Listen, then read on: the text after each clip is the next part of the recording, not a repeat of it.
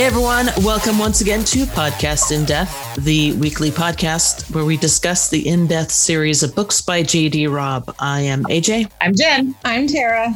And guess what? It's episode number 50. What? Yeah. What? And, and this is a good episode. It's kind of an anniversary, isn't it? Yeah. Yeah. Yeah. Yeah, it's our 50th. It's our 50th. Woohoo. And that's very apropos because in this book that we just read, Reunion in Death, it's Eve and Roarke's first anniversary. Anniversary. So it's so funny. Um, on Instagram, you know, I posted about this. Heidi uh, was saying, uh, "Reunion is a definite favorite. There are so many milestone character and relationship moments. We see Eve and Roarke go to Dallas and work through the feelings that brings up. We see some early Mira and Roarke interaction without Eve there. Well- Peabody gets her first case as primary. We see Roarke and Eve celebrate their first anniversary in a scene that's actually perfect. Uh, among so many fantastic moments, I love Eve's reaction to Mira fixing Dennis's cardigan buttons. And who doesn't love Eve being loopy from being given drugs for her injury? All credit to Nora for the fantastic dialogue and banter. And I answered her back and I said, This is one of those where you kind of wonder if Nora just went, It's Eve and Roarke's anniversary. I am going to give a gift to the fans and throw in all the best things about this series. You know, because I mean, Fair enough. everything was thrown at this book. Yes. I mean, every Yes. single thing. Dana actually said something similar on Twitter where it said, just listen to Reunion again. Eve ha- just has one thing after another in this one. Sam drops his block. Emmett Farmer, the airboard kid, invaded in the shower, the trip to Dallas, blindsided in Whitney's office, the fist fest, and oh yeah, the killer chick is on the loose. And to top it off, the candy thief found her stash again. Yeah. Uh, it's it's just incredible like how much is in this book. Yeah. Um how many how many people just say are saying that it's among their favorites? Holly says, I really enjoyed this one. I love glimpses of cases early in Dallas's career. It almost goes without saying, but I will. The banter is top notch. Uh, Michelle K said, Great book. Again, lots going on. I laughed when Peabody's mom put the whammy on Eve and Roarke. It's a favorite of mine. And the chase for Julianna is twisting, even going so far as Dallas and Italy. Um, yeah, I mean, you know, it, it just, it's there's so much going on in this book. So much. So much. I actually forgot how I can't remember the last time I just read this book, you know, all the way through. And I, I was like, first of all, I forgot how good the book is. The book's really good. Of all the books in the It's really series, it's good. probably, yeah, in my top 10. Yeah. oh yeah. But- this is easily one of the. I mean, I don't know anyone who doesn't like this book. You know, No, me either. Well, I'm sure we'll find some when we Yeah. review the reviews. But right? I can't. Wait. I have never talked to anyone personally who did not like this. book. Right. Well, the other thing is that because we keep saying like, um, this book has everything. This book has everything. It does, but it doesn't feel like too much. Right. Whereas sometimes we get a book that we're like, this has everything, and it feels like it's almost too much and give Eve a fucking break. yeah, In this one, I mean, we're always like, give Eve a fucking break no matter what. But in this one, when it's a lot, it's still like, yeah, it all makes sense. It all fits. I don't know. I yeah. I I think this book is so delightful. It's really a perfect So- balance of, of everything, Mhm. everything we love about the series. Definitely. So, okay, let's get into it then. Um, now, we left off the last series with uh, Eve had had gone to Roarke and said, "Yeah, you know, the last few days or weeks or whatever happened a little bit too much, and we need to go to the villa in Mexico and have a few days of vacation." So um, they did that. They had a few days of vacation in the villa in Mexico and the second on a private island. It's so nice. Yeah, must be nice. Right. So, so yeah, she's had two weeks. This book is where I think the first time they mention the, the closet fairy yes. Mm-hmm. Because she comes home and realizes how much new clothes she's got in her closet, and you know tells him that he's gonna have to stop buying her clothes. And isn't that the first time that he like actually brings out new boots and was like, "Here you go." Yeah, and it's the first time he says, "Not that jacket." Yeah. But yeah, new boots, and it she she acts like she has not had new boots ever. Well, yeah, he said, "Yeah, they're all broken in." He said they're a polite. That's a polite term for what they are. I mean, I I I feel Eve there because I, you know, I will wear hiking boots until they fall apart, and you know, because you find a pair of shoes or boots that are super comfortable, and you don't care what they look like as long as they they're functional. Right. So she picks something new out of her closet full of new clothes and goes into work. And again, this is the first time Roarke has kind of like helped her out dressing, you know, for the Yeah. day, giving her the correct jacket or whatever. And, you know, uh, Jen's favorite person in the whole series. She has a nice little uh, scene with him. Baxter, Yeah. yeah, my boyfriend. Yeah, It's a, it's a good scene. yeah, it's cute. Yeah. Oh, are those earrings I see you wearing? Fucking sassy. I just Yeah. love how he fucks with her. It's great. Yeah, and they're real pretty too. They're real pretty too. So, and the other great thing about this particular, you know, when she comes back, is that um, she she is talking to. Well, first of all, Peabody's done an over, overhaul of her office Yes. and had it painted and cleaned and all of that. Yeah. And then um, Peabody says something about Eve's tan, and Eve said, "Yeah, you know, spent a lot of time in the sun." And Eve said, "Where'd you get yours?" Peabody's like, "Oh, on Bimini." yeah, like must be nice to have a pal that you know her husband will just send you to Bimini. right? Yeah, I think that Eve is thinking that same thing. Like, Right. oh, yeah, Oh. because she's like, Yeah. what?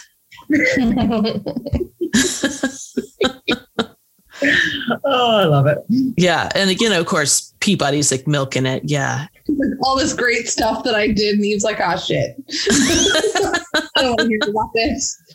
No. Running around like naked monkeys half the time. And Eve's, I don't want to hear about naked romping. And that is Eve's problem. She tells people what she doesn't want to hear.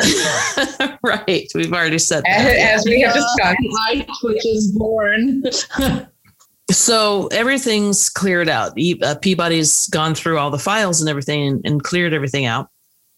So there's nothing to work on. So Eve goes through the cold cases and picks out a cold case that she finds interesting. And this is the case of Marcia Stibbs, who had been found submerged in her bathtub. And uh, she was found by her husband when he returned from an out of town trip.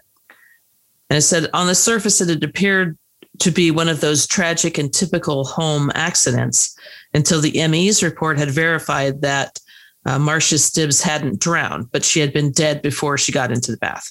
So they're going to go take a look at this cold case. They're going to go question Boyd Stibbs. So they question him, and while they're questioning him, his new wife uh, comes in and they decide they're going to question her.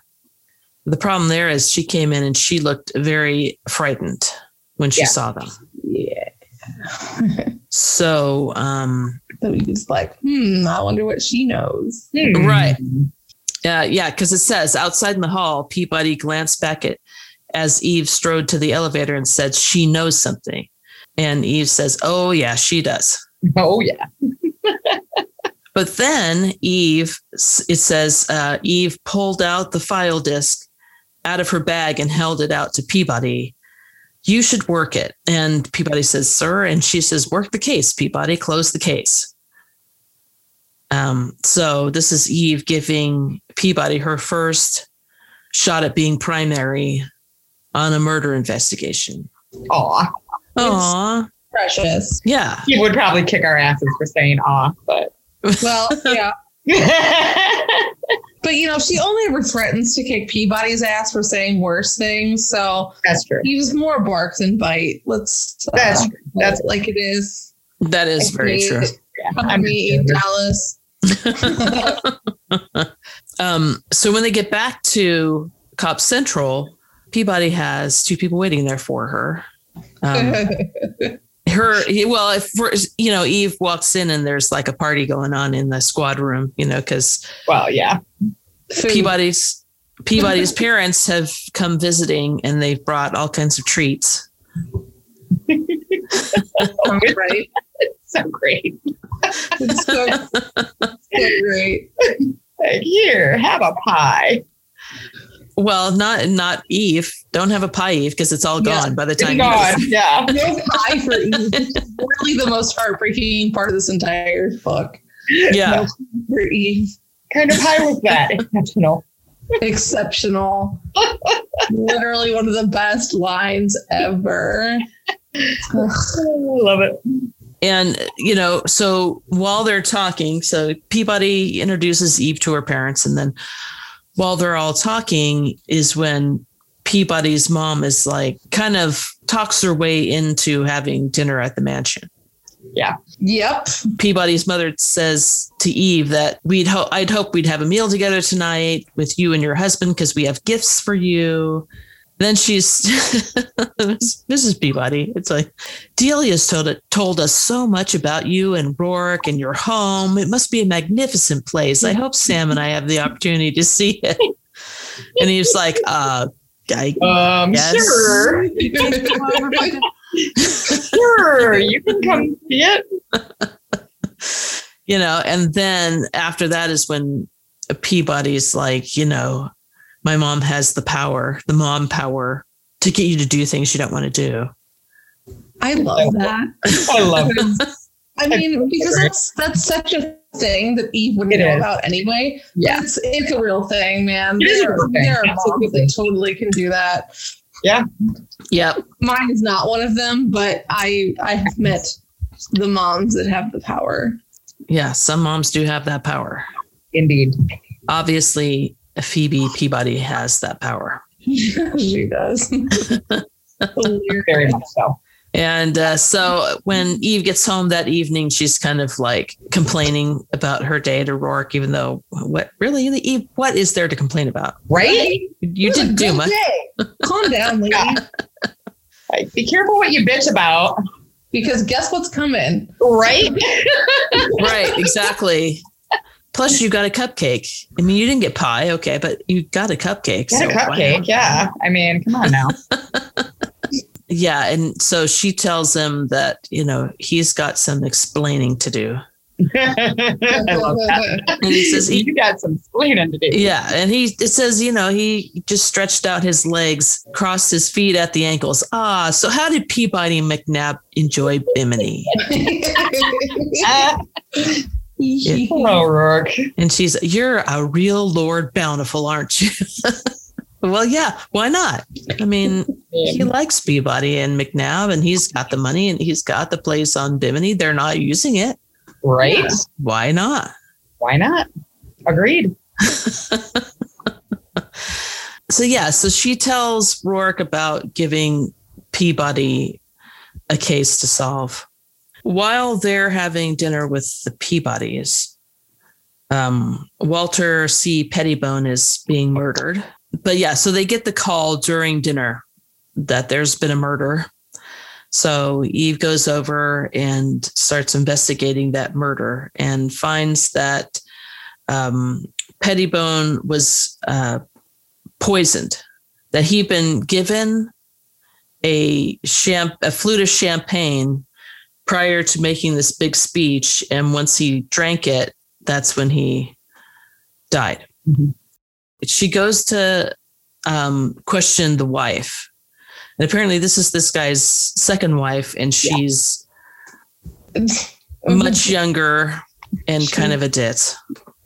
She's a dit. Um, Kind of. kind of a dit. Yes. Kind of- Mild. she's- She is. Um, she calls Pettibone Boney.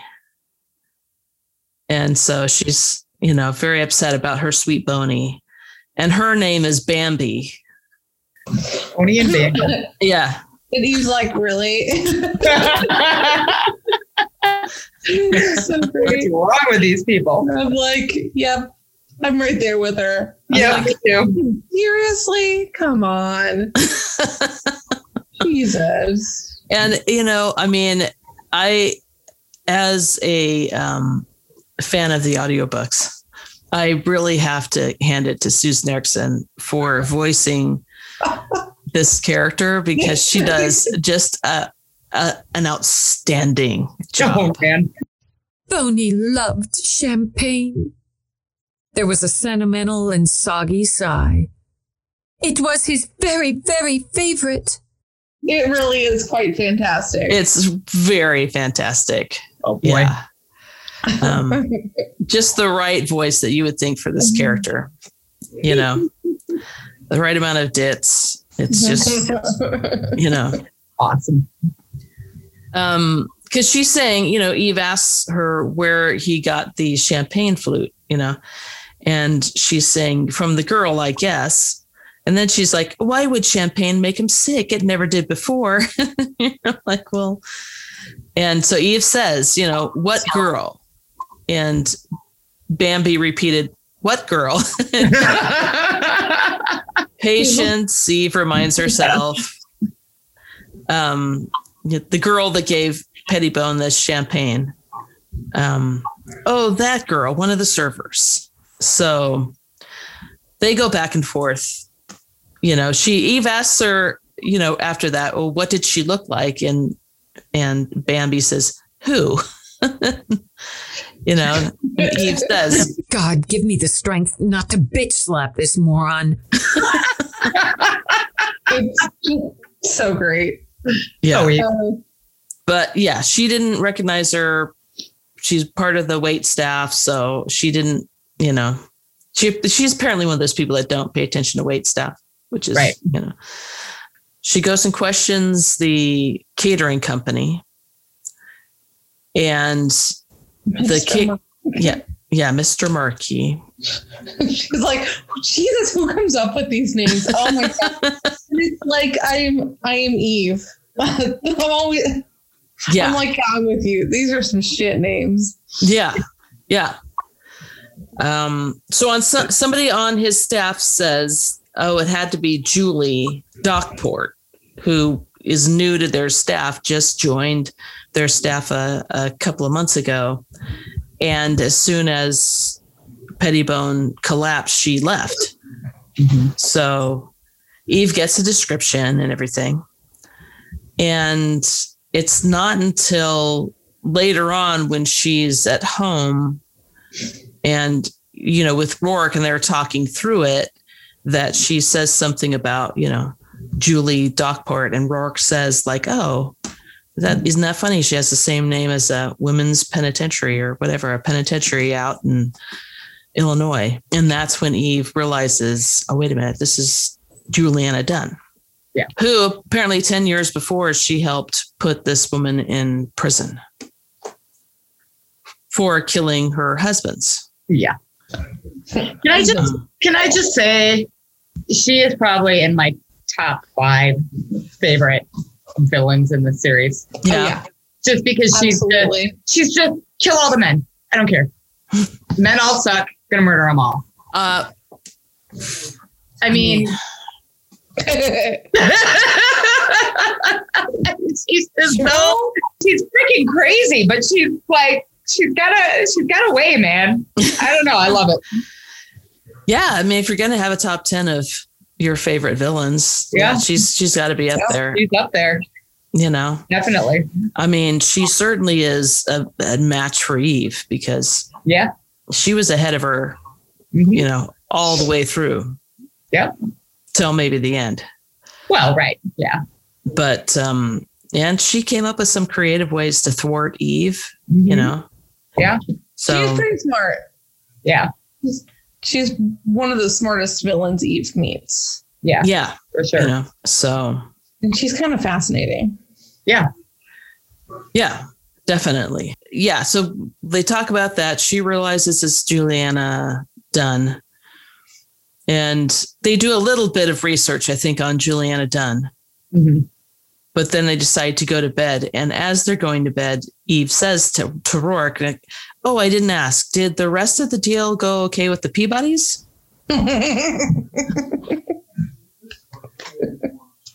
And he So said, great. uh, Yeah, fine. Yeah, it's. Okay, yeah, we're Okay. go to bed. It's fine. Let's go to bed. it's good. you know, because she was like, yeah, I mean, Peabody was worried because they have their little camper and they were planning on staying in their little camper. And she was worried that they would get picked up and they need a place to stay. And she was hoping that Roarke would find them a hotel room. and uh, I just love how he's like, Eve, do you love me? right?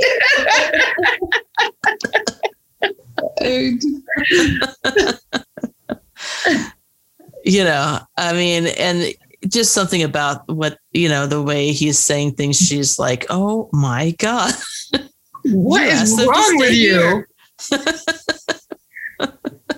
God, I love it. And you know, I just love how Roarke is just also because she was telling him about like uh you know Peabody's saying that that this woman's got some special like mom juju that Yeah, and he was like oh you know yeah. No, we don't have to worry about that. Yeah then here's like uh I I don't know what happened I don't know. she put the whammy on me. I love it. especially since he was saying like I prided myself on knowing you Yeah. know when there's a, a, con going on or a scam, you know. But this was like I before I knew it, I was saying, sure, stay here. So, Oh, it's so funny. I And I love just- it. yeah, I love it because you know you don't really, you rarely ever see Roarke kind of just very flummoxed by something. Yeah. Like I don't know Right. what happened. Like Like, I don't know what happened. I have no idea. yeah, All of a sudden, yeah, and there they are. there they Yeah. are. One of the guest rooms.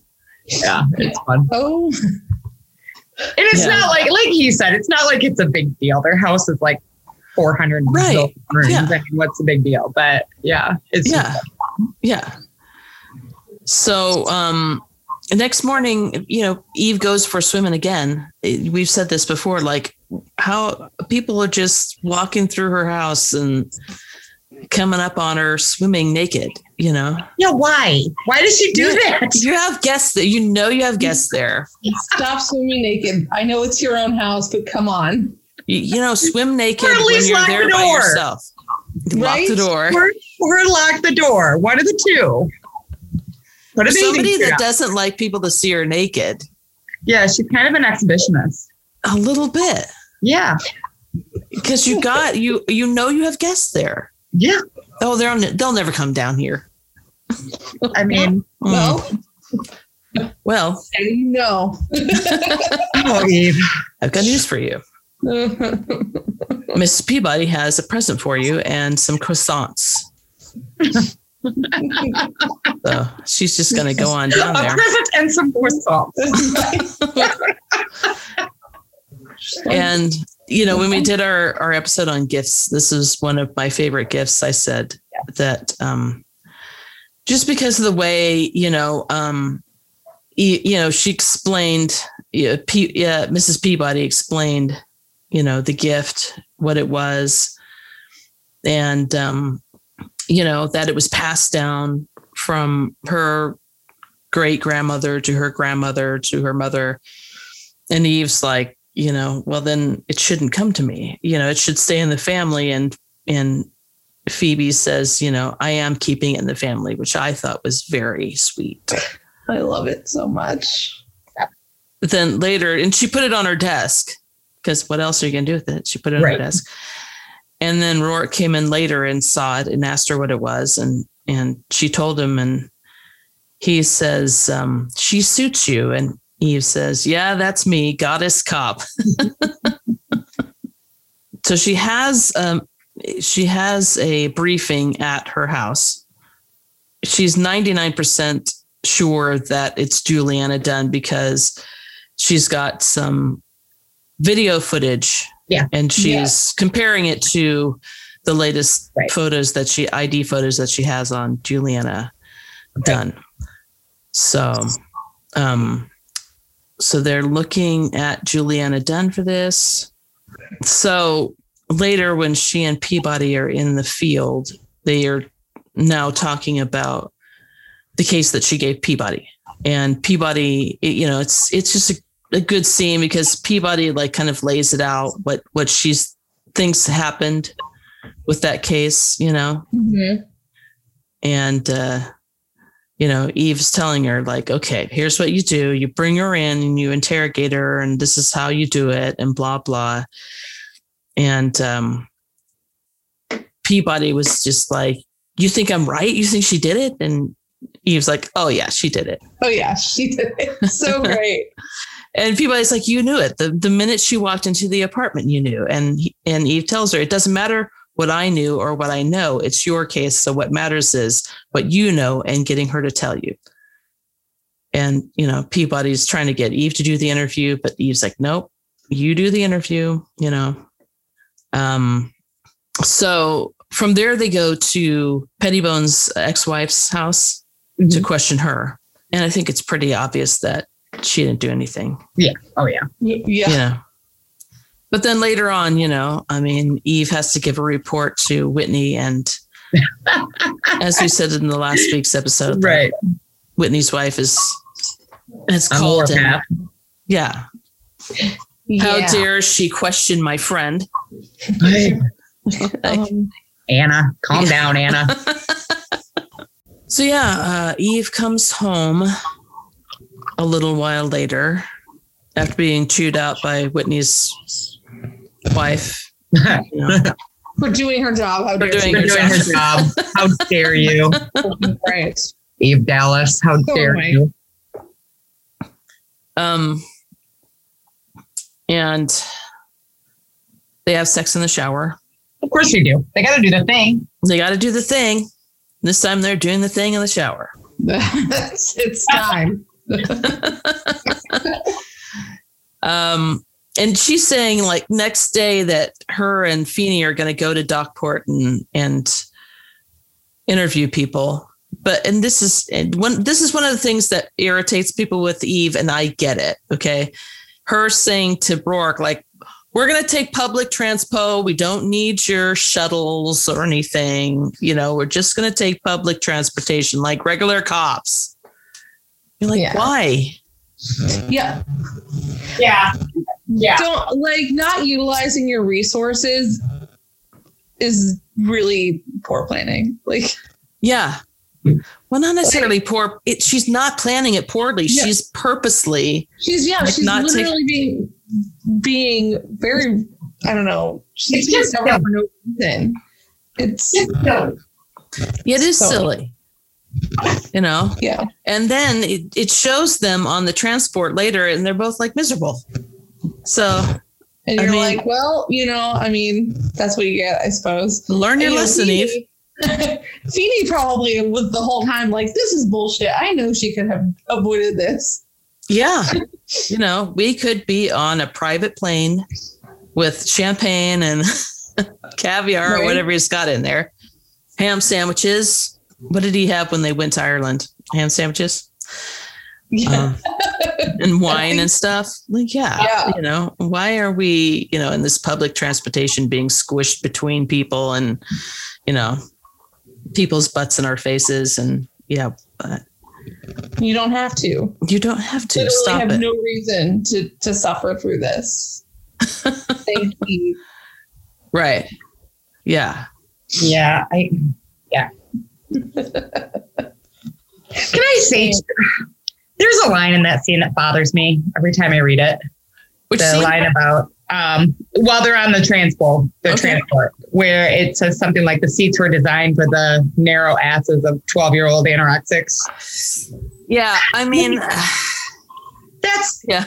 that's not a fucking joke, Nora. I'm sorry. I just I don't know. It just it's one of those things that bugs me. Yeah. Um, It's like, eh, that's kind of not okay. Don't say shit like that. luck. yeah. I mean, again, back in the day when we, we weren't know. really as as cognizant of saying stuff like that. But yeah. Still not okay. Um, I, so yeah, I, I don't know. It just every time I read it, it strikes me. I'm like, Yeah, it, it actually did me this time too. And I don't know whether it Yeah. did before, but yeah, this time for me, I was like, oh, yeah, don't say that. yeah. That's not okay. I mean, if Yeah. you want to say narrow asses of, I don't know, Especially since Eve is asses apparently. of 12 year old boys, because 12 year old boys all have narrow asses. Yeah. You know, don't say, you know, you don't have to throw an eating disorder. But especially Okay. since Eve is apparently very skinny. Yeah. She's not like huge. right. So, So, yeah, I don't know. why are you? I mean, You know? here's, here's the bottom. Here's the bottom line: is that why are we commenting on people's bodies in the first Right. place? Right. That shouldn't be happening. It's not productive for anyone. Yeah. No, I think I think that, like AJ said, I think that this particular comment that was, you know, melded into the story about the Yeah. size of people.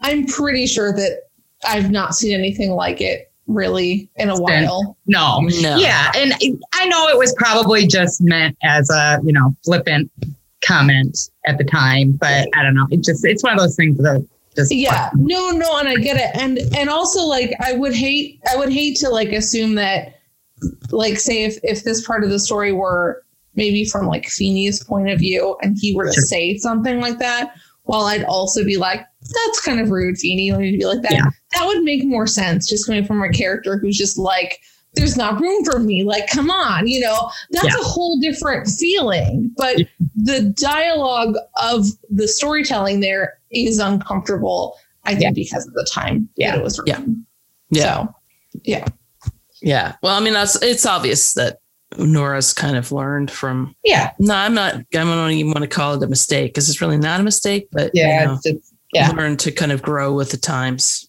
Yep. So, anywho, okay, little tangent there. Sorry.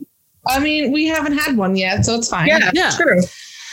So, one of the people that they talked to is Maria Sanchez, who knew Julianna Dunne and Yeah. didn't have a lot of great things to say about her, Right. but didn't want to say anything until Eve promised her a conjugal.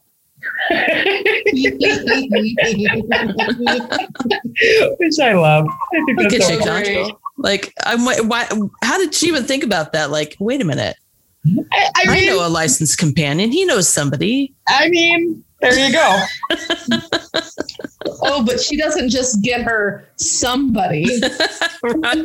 She gets her the premiere. Right. But when she first Oh, brings he- it up to Charles, she's like, hey, do you know somebody? It's, Right. it's Charles that says, like, ah, I'll take it. I'll do it. Charles is like, So I'll big. take care of it it's fine He's And so either- Yeah, it's so great to think about. Like, not necessarily to think about him doing that, but yeah, to think about him doing that. Like, like it was no big deal. Like, yeah, yeah, I'll go to prison and bang this woman. Sure. Yeah. that's fine Sounds fun. Sounds fun. Sounds like a good time. sure why not Interesting to say the least. It's a story You know to what? I tell. haven't been to Chicago in a while. I haven't been to Chicago in a while. Let's go. It'll be a great story to tell the grandkids. Wait a minute, no, no, I won't tell the grandkids, but it'll be a great story to tell somebody. He I told mean- Louise, and she didn't seem to mind. Right? So- Louise is like, oh, that's fine, whatever. Whatever. Oh, yeah, yeah, you're doing your good deed for the day. Good for you. You know. So, um, Sanchez tells Eve about uh, Lois Loop, who was who followed Julianna everywhere, and they always were together and they talked. So Eve questions this person, and uh, this person is saying that um, that Julianna talked about going to visit the Bone Man, which Eve assumed was Pettibone, Mhm. and asked, you know, if there was anybody else she had talked about visiting. And this person said, oh, you know, the sheep man and the cowboy and the Dallas dude. So, of course, right away, Eve thinks Dallas dude. That could be Roarke. Right. I mean, she doesn't say that right away, No. but we know later that, yeah, she was thinking that. Yep. So she realizes that she's going to have to go to Dallas because that's where Julianna's from and that's where her um, stepfather is from. So she needs to go down and question him. And she's not really, she's not really feeling that. She's a little apprehensive to go to Dallas, to say the least. To say the least. Yeah. So since she realizes that she has to go to Dallas, now she's feeling weird about it. So she decides to stop by Mira's house and talk to her about it a little bit. And this, I believe, I mean, we've seen mention of Mr. Mira before. We in- have in never the- actually met him. we've This never is our actually met. first time meeting him. Yeah. Yep. The And- first time meeting him. Yep. And it's the first time really that Eve pays any attention to who he is, you know, Yeah. Yes. as a person. And Mr. is so great because he's Yeah. just like, you know, and Eve's so uncomfortable because the first time he she's gone to Mira's house, so she's Right. uncomfortable about that. She's about to leave when he comes out. Several times she's like, you know what? I'll just make an appointment. That's fine. I don't have to. And he's pulling her into the house. No, come on in, come Yeah, on in. on you know, in. So And- I forgot. Are we supposed to do something? yeah, were we supposed to have Are we having dinner? And he was like, I think I was mixing drinks, you know. the mind wanders, drives Charlie crazy. And, you know, Eve's trying to wrap her head around Mrs. Mira being called Charlie. yeah. so freaking precious. Yeah, no, he sees the wine. He's like, there's the wine. I was sure I brought it in. I'm sorry. Help me out. Are we having dinner? And it says, he was still holding her hand and she could find no polite way to tug free. And he was smiling at her with such amiable confusion and humor, she fell just a little bit in love. And she says, No, you weren't expecting me at all. And he says, Then what a nice surprise. I love Mira. that. The greatest. Right in the greatest. feels. Seriously. So. Yeah. Right in the feels. I Eve love was it. just like goner. Goner. I mean, who wouldn't be? Yeah. That is just adorable. Yeah. I mean, my gosh. Absolutely. So yeah, so she talks to Mira about going to Dallas. She also wants to know about Julianna Dunne, but really she needs to she needs to get some reassurances from Mira about this trip to Dallas. There was there's a scene where there's a part where when Mira first comes in and she and Mr. Mira are talking and she kind of absently like fixes his buttons on his sweater and Eve notices that too. After this conversation that they have and Eve's leaving and Eve just kind of says, "You fixed his buttons." You know, it's just something that Eve noticed. Yeah. This little moment between them that kind of again hit her in the feels. Yeah. Yeah. Which So- again goes to show that Eve is actually a softie. Yeah. totally. Yeah. 100%. So once she get home, gets home, of course, Mavis is there with Leonardo and Oh, music course, is yes. Here playing you and go. it's like, like nonstop. yeah, it's it's a nonstop party wherever uh, Mavis is. Basically. And yeah, the music is playing, and Eve's already got a headache by that time. And Mavis is like, you know, it's a party. We're going to all go out and celebrate, blah, blah. And no way to get out of it. Yeah. I just feel like this this thing was just so much. Like, read the room, Mavis. and I love Mavis. And I'm like, yes, we can celebrate, but also like people worked all day, or at least Eve did. You know, I don't know. Man. Yeah. I don't have a stressful job like Eve, and I would be like, can we maybe wait till this weekend when I didn't work all day? It's possible that Mavis, Jen's like, I'm just going to keep my mouth shut this whole time. This whole conversation, I'm just keep my mouth shut. That's Pretty the much. diplomatic thing to do. it's possible that Mavis has done the well obviously we know she's done this before Mhm. knows Mhm. eve comes in and she's maybe in a bad mood is not feeling well or whatever and this is mavis's way of kind of getting her out of that mood and ma- and it's possible that's something that eve actually really does need occasionally Yeah. I get that. I also think that you need to read the room. And when your best friend comes in looking the way she looked and obviously not wanting to do anything, that's when you let it go and you say, okay, let's do it later. Let's do something this weekend. Right. Or you know what? We'll take the Peabodys out so that you have a quiet evening at home. Here you go.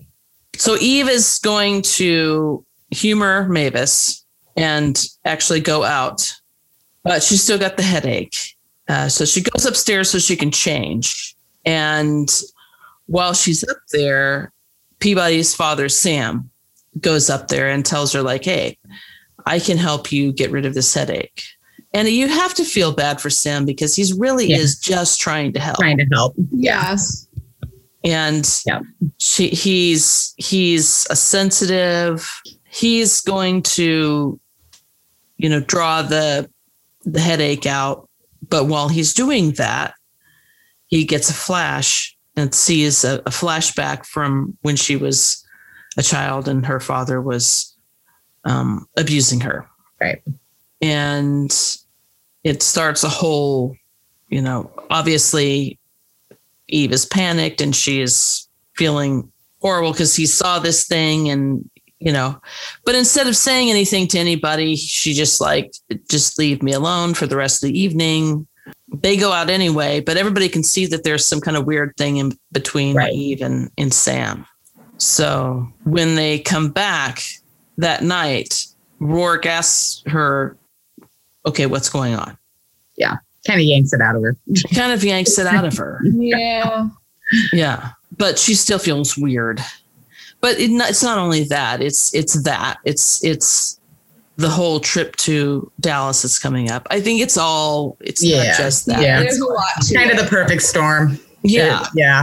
the trip to dallas that's coming up and also she also tells him that when she questioned this uh, loopy in in prison she mentioned something about the dallas dude Mhm. and that it might be him that Julianna is after. Yeah. And she knew exactly how he was going to react. I mean, Yeah. yeah. Which Yeah. is typical Roarke, like, oh, I'll be fine. Like, don't worry about me. he kind of kicks back with his brandy. Isn't that interesting? Like, Yeah. Jack Wagon. he really is. He really is. Like, you know, let your wife worry about you every now and then, especially when you're obviously a target. right. Just what she asks. I mean, yeah, I get him not wanting to wear, you know, have cops following him around and stuff, but just, you know, do do the bare minimum at least. Well, he does do the bare minimum. Let's he does, honest. but not without arguing first. That's what they do. Yeah, I know. like their foreplay. It is kind of like the foreplay. That's who they are. Because the next day he does give her his schedule. Yeah. She wants him to let Feeney go over his security, which he does. Yeah. So he does make some concessions to yeah, her. yeah. and he does go with her to Dallas. Yeah. Uh, the other thing that this person said was the sheep man is she's trying to figure that out. The sheep man and the cowboy. Yeah. She's pretty sure the cowboy is her is Julianna's. Yeah. Yeah. right. Which he it wasn't. No, no, they figure that out later that it's not Yeah. him. Although she, who knows, she might have gone after him. She might have gone after both. Yeah. Oh, she Yeah. probably would have She eventually. probably would have. Yeah. Right. But yeah, it's not necessarily this guy. Right. So as they're talking about this and Roarke security and making some plans to go to Dallas and whatnot, a Henry Mouton is being killed by Julianna Dunne. Yep. And later Peabody would tell Eve, Mouton is sheep in French because Eve was like, What am I? I'm, I'm you know, Yeah. Looking for I'm all- off chasing fucking sheep.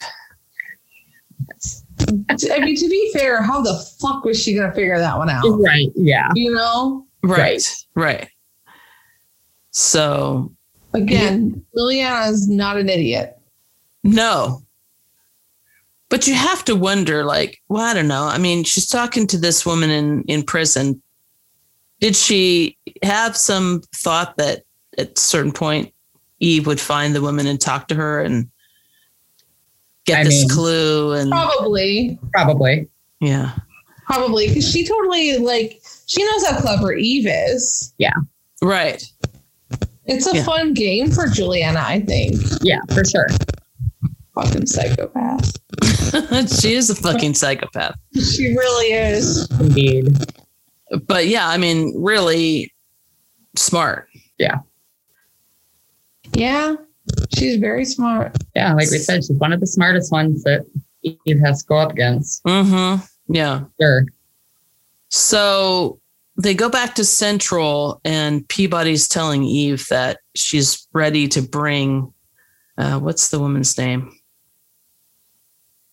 I don't even know what the woman's name is. Right? We only know about Marsha. Maureen. Maureen. Maureen. in for questioning. And Eve's giving her some advice. And Peabody tells her, you know, she wants to wait till Eve gets back from Texas. So she has Eve as backup just in case she screws up. And Eve says, wait till I'm back, but you're not going to screw up. I don't work with screw ups. Which is, you know, kind of a nice backhanded compliment. Yeah. I mean, yeah, That's, I mean, that's even her tough love. There it is. totally. Yeah. So that evening is when she calls Charles and asks him to do the conjugal. Well, she doesn't ask him to do the conjugal, but she asks If him to ask someone. somebody. Yeah. Yeah. And they're trying to find who who uh Julianna's source for cyanide is. Mhm. So she and Peabody are going to go to the Underground. weird New York underground that apparently is only a thing after the urban wars. So so yeah, they're going to go to this weird underground area and this whole scene where they're going to the underground is just, you know, amazing. And this is one of those things that I was like, you know, because they go to see this guy that she knows that has like a connection. Mhm. and he's using this kind of weird uh s&m machine. And you know the whole thing is weird. And you know i the whole the whole time again i'm thinking about susan ericksen reading this thing in a different way but you know like, Mhm. how odd to be Susan Ericksen and having to read this, you know, whole scene. and this is one of her earlier books. Yeah. Yeah, can you imagine? Like, what must would she have been thinking during this? Like, holy, fuck. She's like, what did I get myself into? Right? this lady's imagination is Yeah. off the charts.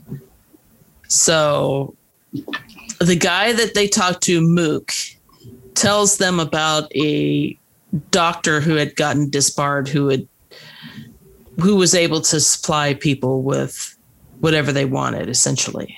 So they leave there, and Eve thinks, "Oh, I'm gonna ask." Um, so she's gonna ask Louise to see if she could fill in some of the information Right. when she gets back to her office, Nadine is in her office. Like everything, you know, again, everything happens. Everybody's making an appearance. Yeah. it's just fun. It really, So, it's for this. Uh, this uh, book is definitely for the fans. yeah. Oh, for sure. Oh, it's absolutely for the fans.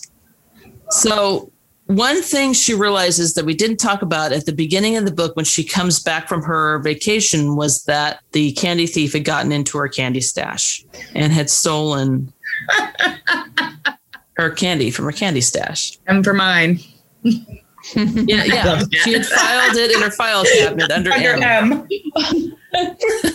M for mine.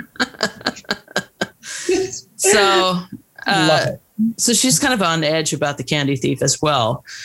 She goes into her office and Nadine is is there and the it says the can camera operator stood slouched in a corner munching on a candy bar and right away Eve's like, "Where'd you get that candy?" and probably scared this person half to death. Probably. right. Well, she tells Nadine that there's a 50-50 chance Roarke is a target. I don't why why would she tell Nadine that? Why would she tell her that? Yeah, Yeah. that she knows that. I mean, that's a good question. I don't know why she would, other than Because it's not pertinent information. It's not something she No. needs to know. no. And it's something they didn't really want Julianna Dunne to know that they Unless it's well, she told Nadine she wanted it off the record, right. but Yeah. so I have a feeling it was more okay. Nadine, you need to get this out as much as possible so that you can help me. Right. I think that maybe was her thought process there. Yeah, maybe like yeah, this is this is what's going on and this is why I want to do this interview and yeah, Right. you've got to help me look. You got to spin this the right way so it pisses her off. Yeah. Right. Yeah, maybe that's it. Yeah, you're right. Yeah. So yeah, they do this interview where she's like, Julianna Dunne is a failure of the system to identify an active threat and separate that threat from society, blah blah. Which does kind of piss Yeah. Julianna Dunne off. Yeah, so she goes home. Yeah, she has this. She sees Sam and Phoebe like making out on her front lawn. it's a cool thing to do with your someone's guest. Just make out in their front lawn. Well, you know, I mean, they're free agers, so I'm sure they make out everywhere. everywhere. right so um and phoebe knows what's up too because she leaves them alone so that they could have a little discussion about what's going on and they kind of come to an understanding and i feel uh, again i feel bad for sam because you know now he knows this and he he says i'm not a violent man but you know he wishes he could do something about what had happened to eve essentially. I wish i could do what any father should do. And he says but when i look at you i see strength and courage and purpose beyond anything i've ever known. I see my daughter's friend a woman i trust with my child's life i know you're going back there tomorrow roarke said you are going to dallas i'll pray for you and she says does anyone manage to stay pissed off at you and he says Phoebe manages it for short spaces of time.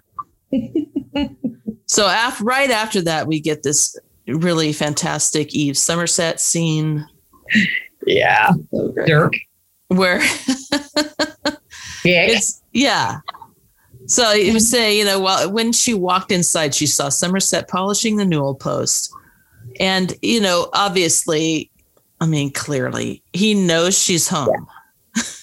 Right. He, he is Yeah, waiting doing it on there. pur- he's purposely waiting there yeah. for her to come home. Such a Using dick. shirt to polish the banister like a dick. oh, she's coming Come in the on, door. man. She's coming in the door. Let's start polishing. oh, didn't see you there. so Yeah. yeah, they have a little, you know, and then she realizes that it's her shirt. And then they have a little tug of war where she's like, Give me my goddamn shirt, you pruny, skinny ass cockroach. So, so Yeah. And he's all like, well, this may at one time very long ago have masqueraded as an article of clothing. It is now a rag. Like, Somerset, you dick. Dick. you know that's hers. Fucking stop. Come on. And then, you know, they tug at it and then manage to rip it in half. He's like, those two rags. No, it's two rags. Wait. And, Come on. but when she storms upstairs, he says to the cat, There now, isn't it nice to know the lieutenant will go off on this difficult trip in a good frame of mind? Isn't it nice to know that all I have to do to set her up in the right direction is to piss her off? Be a dick. Yeah. Oh, um, goodness. And so she goes up and she's complaining to Roarke about it. And he and and he says something about Somerset packing her bags, and she said, you know, why the hell did you let him pack for me? And, you know, Roarke says, because you're a miserable packer. I mean, yeah. Not And then- And then she, Right. I, she, she says, I bet he sniffs my underwear. I'm gonna go with probably not, Eve. no, oh, Boy. probably not. And then Roarke said, I saw you made up with Sam. And Eve says, he was so busy beating himself up that I had a hard time getting a shot in. And Roarke says, softy. Yeah. we know the truth, Eve. We do know the truth. we know the truth. So they talk a little bit about this guy that, oh, that she tells him that she had to call in to Louise about this guy that she thinks is supplying uh, Julianna with her cyanide. Right. And then Louise calls, and I, you know, I just love Louise because you know she's Yep. she just doesn't give a fuck. She Nope. really doesn't. Really does not. Nope. And I love it. because you know i mean and um she asks uh is dallas available i have some information for her and roarke says right here overworking i'll Yeah. see you soon louise best to charles and she's like i'm sure giving him mine okay well Hey, Oh. you go, girl. Eve, Eve loves to hear about people's sex lives. Keep that up. yeah, exactly Keep it up. It'll be great. It'll be Yeah. great. So um she tells eve that she heard of a guy named eli young uh who was a doctor and then he got kicked out of you know Got kicked out of the club. got kicked out of the club. And you know eve kind of already knew about this guy. She had a few people on the list that she was looking at. But this was just confirmation for her. Right. and then Eve's like, listen, I tapped Charles for a favor today. And she's all like, oh, the conjugal at Dockport? You know, like she does not give a fuck, Eve. It's like this is this is what we do. Yeah. My boyfriend sleeps with other women for a living. It's fine. It's fine. I mean, Yeah. Listen, the way that Charles's apartment is described, clearly it is a nice line of work. Okay. I mean, clearly. Yeah, Yeah. Absolutely. So now that she knows specifically who the doctor is that's supplying, or, you know, more than likely who the doctor is, she decides to go and pay him a visit. And of course, she finds him dead. Of course. um and it doesn't you know i mean nora i, I obvious this happens and i'm like this is realism and i get it and thank you nora for putting some realism here but she's like yeah, so he's gross. like oh my god we've got a bloater yeah, honestly i don't i don't want to Yeah. hear about you know um but they kind of surmised that Julianna had gone to him and had had sex with him and then killed him with the cyanide that the guy gave her and then just left him there. Of course she did. She's real classy. Yeah. So classy. Yeah. You know. She's not just a murderer, she's a classy murderer. That's right. Hmm. So the next morning is when they're going to Dallas.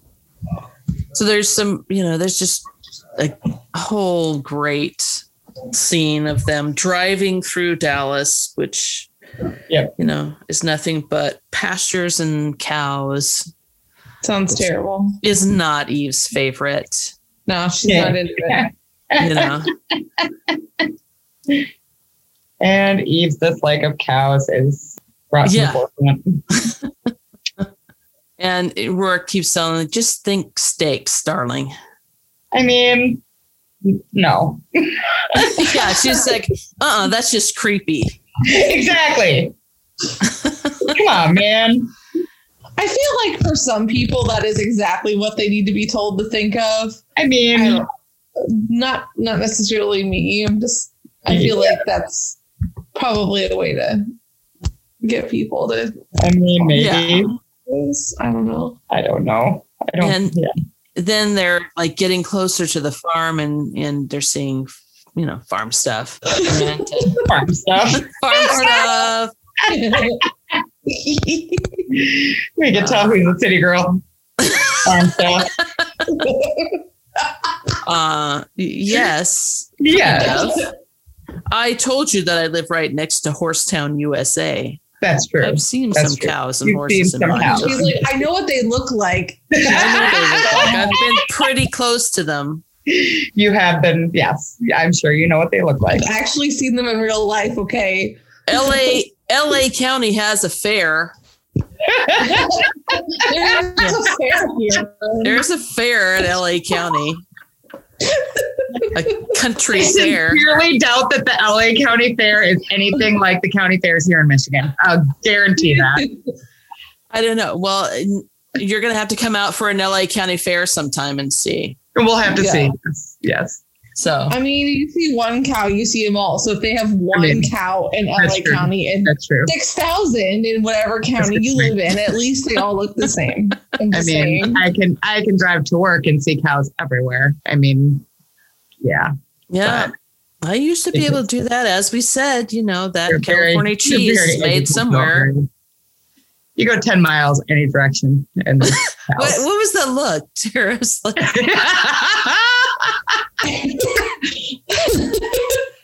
mean, you have a point.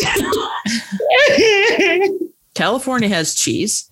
California does have cheese. California, oh, don't even get me started on the California fucking cheese. Okay. California is an agricultural like landmine of amazing things. I I'm I, just I get I get a little irritated by the California cheese. if I'm not- like no no no no no. Wisconsin. I'm Wisconsin gonna hate on California, Jen. Wisconsin is where the cheese comes from.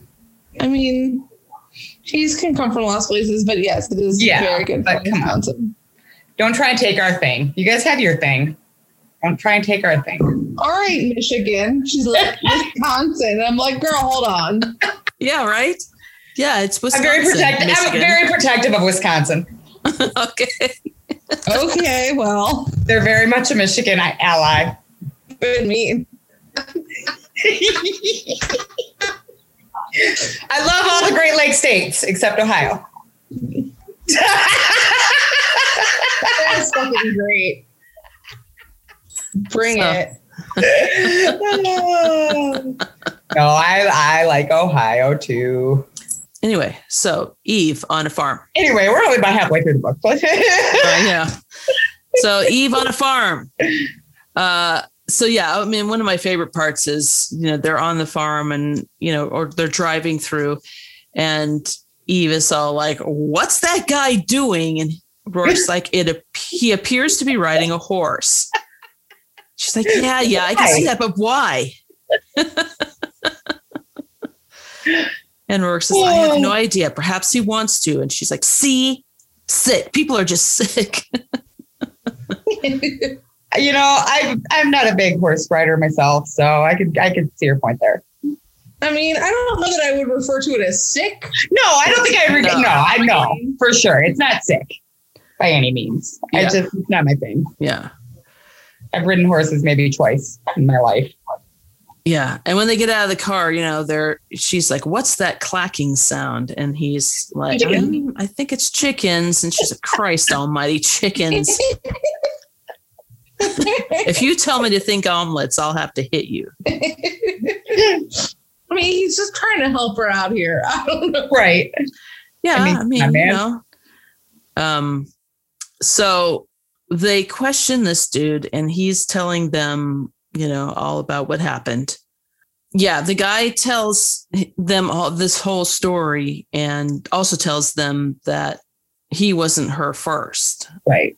which I think is probably the first time Eve had heard that Right. and that at the time she had she had been with another kid her own age Right. who is now his ranch hand Yeah. the one comedy relief we have here in this uh, interrogation of this guy is that he's figured out pretty quickly that eve's got a phobia of all things farm you know All things farm. all Yeah. things farm. So when they say they're going to go and talk to this guy, Chuck Springer, somebody tells him, "Oh, he's out in the east pasture," and uh, this guy Parker, he says, "Like, nice ride out there. Could set you up on a nice gentle hack." and she says to him, "I'm going to pretend you didn't just threaten a police officer." And then Roarke was like, you know, he asks uh, Roarke if he rides, and Roarke says, I have. And he's like, What? the things you learn. When like, did this like happen? He's gonna tell you, Eve. Yeah, right? What good would Well, it do? you would what good would it do? You would just make fun of him and try Right. and figure it out. And so why? But why, you know, you would think it would have come up in in conversation or during one of their, you know, vacations to Mexico. They're on the beach. Isn't that something you do in a romance novel? I- you get horses and you ride on the beach, right? Uh, you know, I mean, I he guess. has horse property. I mean, tells the guy, I've got horse property. I'm looking for unless that was just something that he said to to take No, you know, in the first book, he mentions that he has a ranch in Montana. right. So. Why should it be surprised that he's been on a horse? I mean, Yeah, I mean, But and it's just not something that Eve would pay attention to, I guess, unless right. I don't know. I, I don't. I'm. I don't. I'm not surprised that she's surprised by it. That's because Right. Again, uh, she doesn't she doesn't care about that kind of thing. So right, I'm not gonna bother telling her. right. right. You know, that's not something when you're just hanging out and being like, "Oh, hey, I've been on horses before. How about you?" I mean, I, I've don't, rode horses before, so I mean, Sure. she didn't I even know he was yes. Catholic until they'd been married six months for crying out loud. there's a point Well, that's there. true. Yeah. Okay. I mean, come on, you can't expect them to tell each other everything. Right. I guess so. Then there would be nothing to discover later on in the series when it's your- right. when Right. your anniversary. Exactly. So, so anyway, this guy uh, Chuck Springer is telling Eve all about his relationship with Julianna, who did some really creepy stuff. When this, Mhm. and this guy kind of didn't necessarily reject her, but he was like, you know, she's too clingy, and there are Yeah. other girls around, so yeah. you know, I mean, it's just kind of a not that into thing. you. exactly. And so he broke it off with her and she went, you know, crazy on him. Yep. And she started screaming about how she was going to get her stepfather to have his father fired if he didn't get back together with her. And Ugh, she's so gross. I guess this guy's mom stepped up and kind of like slapped her back, Yeah. slapped Julianna back, which had to have pissed Julianna off. Oh, yeah. yeah. you know. And then he said, I never really talked with her again. That she came up to him once when he was out with a girl and said insulting things about a sensitive part of his anatomy. This poor precious guy. I know. I feel so bad for him. I feel so bad for him. Yeah.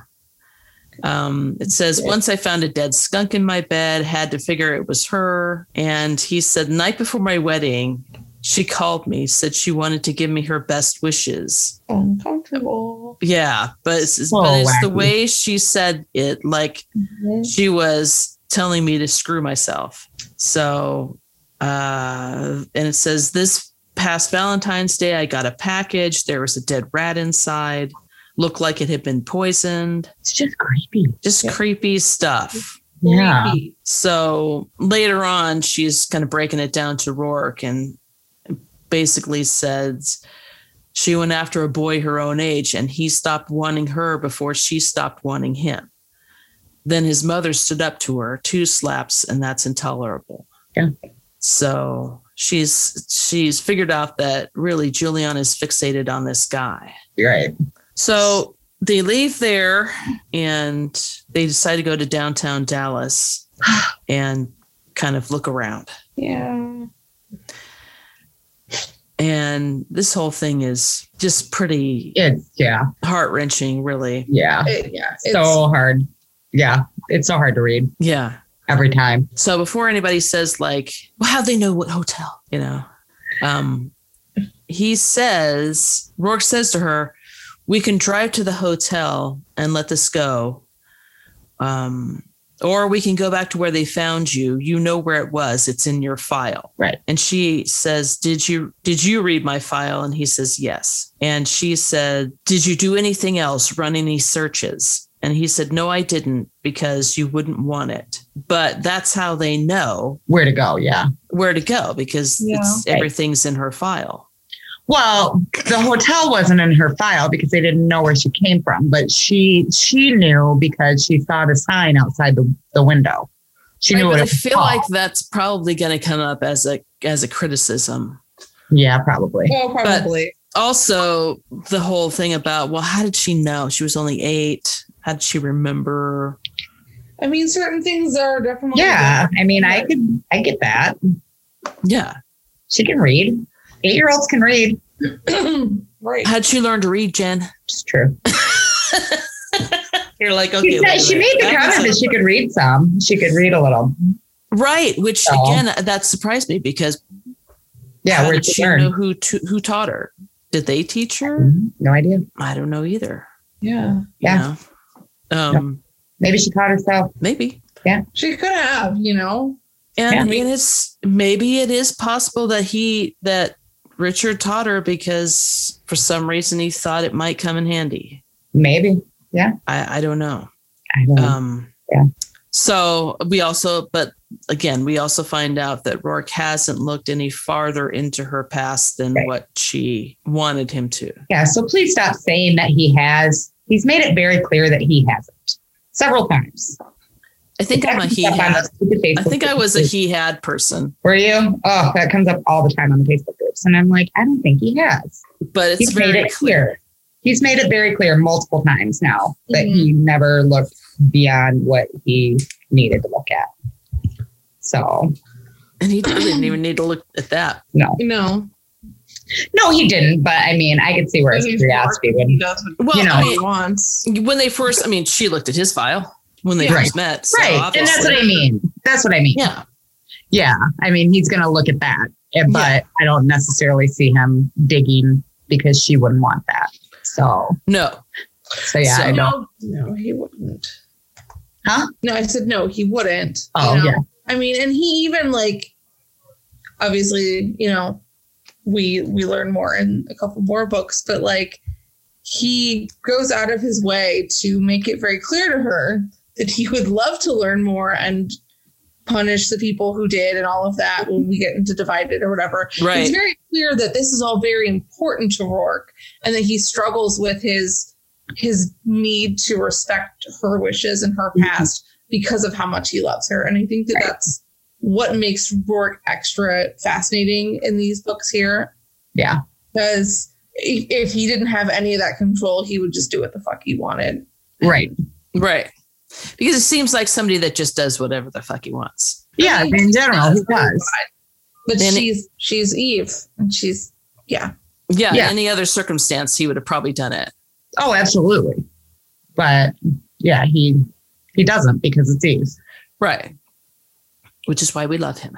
Yes. So yeah, so they go to the place where she was found, and they Oh. they look there in the alleyway where she was found, and she has a flash that the where they were staying there was a lighted sign out front, and it said Casa Diablo, hmm and she asked him if he could find it, and he said, "If that's what you want, yes, I can find it," which he did, and it's he's saying it's called the Travelers Inn now, and it's fucking three miles from here. So, he, you know, he's already getting like, Yeah. you know, I in you know he says i'm with you but by christ eve it's punishing to know you walked all that way hurt and hungry and lost. And she says is that why you went alone when you went back to where you'd lived in dublin? Because you didn't want to share that punishment with me. And you know he says yeah give me a bit of room would you for wanting to tuck you up safe when i can manage it. So yeah they find the hotel and they go in and she's really scared. She's like, if this was the job, I'd just do it. I'd just go through the door. And she's telling him, like, don't let me back out. of this no matter what. Right. And she remembers the room number because it was 911. Yeah. And Right.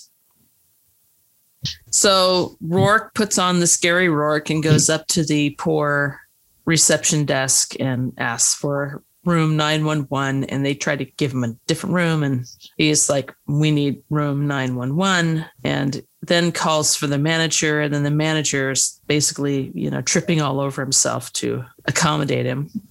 Eve says to him, He's wondering if we're going to go up there for some quick sex. You don't own this place, do you? And he said, I don't know, but he's certainly wondering if I'm going to.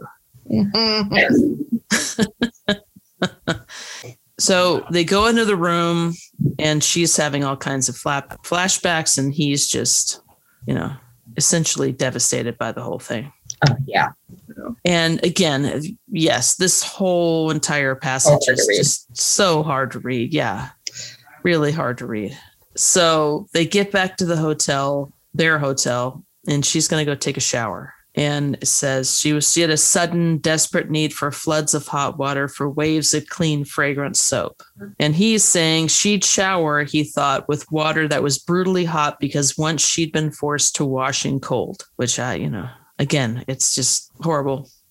Horrible. And then, you know, conveniently, their manager's suite has a workout room or a workout area right there, which I think is pretty handy. It was right. That that works for me. It's You don't great. have to go to the I love it. hotel gym. Yep. He can just pull down a Speed bag. speed bag and, Go at it. yeah, until his fists are bruised and bloody. And, you know, then they have sex. Yeah. because Tenderly. because it hasn't happened for a few pages, so we need to take care of that. It's tenderly. They have to do the thing tenderly. I know. Yes, they have to, Yeah. they're doing the thing, but this time it's tenderly. Well, yes, they have to because you know it's I been a day. Yeah. It has has really been a day. day. So when they get back to New York, it says Eve asked for and was granted a quick meeting with Mira, and she kind of told Mira that her impression was that Rick was training her Mhm. to sell her to other men, which Mira already kind of suspected. Right. then Mira asks if because you know Eve says that it kind of screwed with Roarke too to be there and see all that. And Mira asked oh, God, if yeah. yeah. Uh, Mira asked if Eve would like her to talk to Roarke, and Eve said yeah. Um, so then it it talks about Eve going back to her uh, office and standing at her window like she does and contemplating things and blah blah. And the next thing we see is Julianna Dunne in an office across the street with some uh, what do you call those Binoculars. binoculars and watching her. I'd be really good at Just- like charades or you know like You would. You know because I can't ever think of the word, but. I can do that. Yeah, Words are hard. words are hard. Words are definitely hard. So Julianna's been camped out at this office right across the street and watching Eve this whole time. Um, and so, but this is part of Julianna's plan because when Eve leaves for the evening, Julianna is ready for her. Yes. She has Peabody with her. She Eve has Peabody with her. Yes. And when they they are in stuck in traffic, some dude comes up to their car and starts supposedly wiping the windshield, but it's making the windshield dirtier so that Eve can't see. And so uh, Eve gets out of the car to deal with that guy and sees Julianna because Julianna is that's part of the plan. Right. And she'd already told this guy to keep Eve there, however he has to do it. And so when he's about to take off after Julianna, the guy, you know, sm- smacks her in the face and Right. sends her flying. So she gets beat up a little bit by this guy, but she manages to get up and go after Julianna. And once she does that, she gets tackled by some guy on a skateboard, some kid. Yeah. It is brutal. Apparently, Julianna had told this kid that they were going to be shooting a video and they needed him to stop this lady with his skateboard. Poor I kid. mean, Yeah. poor kid. yeah, I, you feel bad for the poor kid, yeah. but because he was just so excited about, you know, wow, that looks so real. Looks so good. It looked real, right? Man, you flew. Yep. I slammed into you just like I was supposed to. And Eve's like, motherfucker. Little shit. Come on. You know, I mean, Peabody went after Julianna, but Right. she couldn't catch her. Yes. So Eve gets good and beat up in Yeah. this scene, which is exactly what Julianna wanted. Yep. And so Peabody calls the MTs Mhm. who You are just- trying, Displeased, yes, to say the least. to say the least. How dare you do something helpful? Right. God, it's so inconvenient. it is really inconvenient to have to deal with MTs, you know. And not only mm-hmm. that, then Peabody had called Roarke, and you know, Roarke comes in and he takes care of the situation. He has them give her a pain blocker. Those scenes are always funny. Right. You know, she he says to the to the MT, she needs something for the pain, and she starts to say Roarke, and he's like, "Do you think I can't see it?" And then says, "Be a brave little soldier, darling, and let the nice MTs do what they must. If you're very good, I'll buy you some ice cream." And she says, "I'll kick your ass for this." yeah. So once the the uh, pain blockers start to work on her, then yeah, that's that's the those are the best moments. You know, They are. They're so because- great. Eve's telling him, think you're so smart. And it says that her body and mind began to float, but you're more pretty, so pretty. and he's like, she won't give you any more trouble.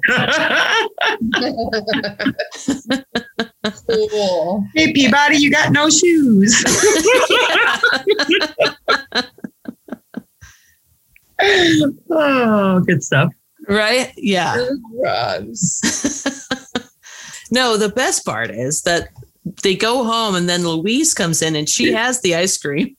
Oh my god, right? Because Eve and Louise are also the same person. Yes, exactly. I freaking love Louise in this. Yeah. She kills me. Oh, she's so great. I love it. She's just like, all right, stand up. Yeah. Okay. If you want to Yep. stand up, sure. Sometimes you just got to show them, man. I've been there. I've done it. Yeah. Like, okay. Get up and run if you think you can. Right? Oh, maybe Yeah. I can't. Yeah. Exactly. Sit down. Right. yeah. And Eve wants the ice cream, and, and Louise says, You'll get it after you after I give you your examination. And Eve's like, I already had an examination and says, saying nothing, Louise scooped up a spoonful and slipped it between her own lips. and Eve's like, Okay, okay, geez. so I just love how Louise just knows, like, okay, so well, great. you know, sure. If you don't want this ice cream, I'll eat it. she gets up and to to take a shower and she sees herself for the first time and she's, you know, shocked, which, you know, yeah. Like It- maybe I understand why everyone is looking at me the way they are. Right, exactly. I love the I love the line though from Roarke where she says, "Who says common sense? But since when have you ever listened to that particular individual?" Yeah. I was like, "Oh, I love that." Yeah. And Eve says, when I take her down, she's going to pay for this. And she won't look so fucking pretty when I toss her in a cage. And Roarke says, girl fight? Can I watch? It's kind of a little bit of foreshadowing. yeah, right. Stop, Roarke. Just stop. So she goes into the shower and he's going to stay with her and watch her, which is not a big deal. I mean, he's done No. that a million times. But then e- uh, Louise comes in and he's all, "Oh, your patient's up and about." And Louise says, "So I see." Louise walked around the enclosure. How are you feeling this morning? And it says Eve let out a yip, spun around, her wet hair dripping. In defense, she crossed one arm over her breast. Jesus, come on. And, you know, Louise is like, let me point out that I'm a doctor, that I've already seen you naked. And I'm also a member of the species that has the same equipment, you know. But I'm with Eve. Like, I don't care. I'm trying to take a Yeah. shower. Like, right? you know, Yeah. Yeah. I, I mean, I would have been a little irritated that Louise was there, but then it's it's after this when Peabody and McNabb start wandering in, and you're like, "Are you fucking kidding me? Like, seriously, get out!" Especially McNabb. It's bad enough that Peabody just strolls in, but then Right. she's like, "Oh, she's in here, McNabb." I'm like, "What are you doing?" Don't tell McNabb she's in the shower, so he comes in and yeah, come on in. She's fine. like, oh my God, what are you thinking, Peabody? Come on. There's like everyone's just like super comfortable. This it's basically like we all live here now. I don't know, man. Right. Yeah. Kill me. Oh, Um, th- one of the best lines of the whole book. I'm fit to kick righteous ass if one more person sees my tits this morning. so she has a little meeting with her team um, because they're going to, I think they figured out that she was surveilling and they figure out that she is in an office that's being um, rented out by a company called Daily Enterprises, Justine Daily proprietor. and she's like, I figured it out. Figured it out. Well, I mean, you like know, her own initials and stuff. Right. Um, yeah. So, and I, you know, obviously Julianna knew that they were going to figure it out because by the time they get to that office, she's rigged it with explosives, which they managed to. She's like, oh, wait a second. Maybe we should think about this. Yeah, exactly. And once they get in, there's flowers and a note that says, with best wishes for your speedy recovery, Julianna. Super rude. And then, you know, she left a disc of a video that she made for Eve where she, you know, basically is telling her her whole plan, her, you know, Because she's so freaking cocky. well, you know, I mean, all supervillains do this, correct? Yes. they all Yeah. do this. But she also tells Eve she has killed a guy in Denver at the Mile High Hotel, Suite 4020. His name is Spencer Campbell. And sure enough, they go off to Denver and they're doing a lot of traveling in this book, too. So much traveling. Doing a ton of traveling. Not only is everything happening, they're doing a ton of traveling. They just got back from Texas. Now they're going to Denver. Feeney and Eve go to Denver. Roarke has meetings because he has to get work done sometime. Right. Right? Because he's too busy doing Eve's work. Yeah. but then he gets a visit by Mira, who talks to him about everything that happened at in Dallas. And that's kind of a nice little scene between I love that. Yeah. because you know i mean he's he's one of those like uh, you know what i mean yes it was bad but i can deal with it because i'm a dude or whatever you know I mean, he's one of those guys then mira says all right i'm sorry to have interrupted your day i won't keep you any longer and then he starts to go bloody hell what's the point in spilling my guts out here what good will it do her and mira's like okay well let's just sit back down again because clearly somebody needs to talk Yeah. It's just a nice. Well, a nice moment between him and Mira. And, you know, I mean, he did need to talk about it. Yeah. God did he. Yeah. So, and, you know, it's just really, it's really been hard on him. So, I also just appreciate the choice to like bring bring Roarke's feelings and Roarke's reactions into this, and obviously using Mira to do it is the correct way. But you know, just recognizing that that the way that Eve responds to her trauma also affects Roarke because of how much he loves her, and Right. also has his own trauma, and being able to, I think, be a, a defender for her has helped him heal. right. Yeah. So Eve is thinking about what uh, Julianna's next move might be. And she comes up with this idea that Julianna is probably wanting a spa day by this time. I mean, yeah. because yeah, Take a break from killing all the men. yeah. Well, Go get a go get a scrub and a hard, you know? yeah, it is hard work. I mean, yeah. And she figures that Julianna would use someplace out of the country because it's fancier, I guess. Right. So she's got some runs going on, you know, where the most likely places would be that Julianna would use for a spa day. And while those are running, she goes over to observe Peabody questioning Maureen Stibbs, which actually goes pretty well. Mm-hmm. It's a great scene. It is. Yeah. Yeah, because P- uh, McNab is there too. So both Eve and McNab are watching this thing. And McNab is kind of taking clues from Eve. Like, you know, did Yeah. you do okay here? At one point, Eve was like, no, no, you don't want to do that. And McNab, what? Is, is she doing something wrong? You know? so Eve has McNab uh, give her his pocket PC or whatever and put some notes in it for uh, Peabody and tells him, like, give this to Trueheart. Tell him to give it to Peabody. And Peabody gets her rhythm back and manages to get Maureen to confess to the murder of Marcia. Yeah. So uh so Eve kind of compiles all the information she has so far and goes up to have a meeting with Whitney and let him know where her investigation has been going. And she walks into Whitney's office, and who does she see sitting there but Roarke? Mm. Oh, Roarke, Yeah. dumbass. Yeah. Yeah. yeah, it's not a, a good one. Yeah. I mean, why he thought this was okay is just, I, Especially after the last time and her reaction. I mean, come on, Mhm. dude. Come on, Roarke. What Yeah. are you doing? yeah.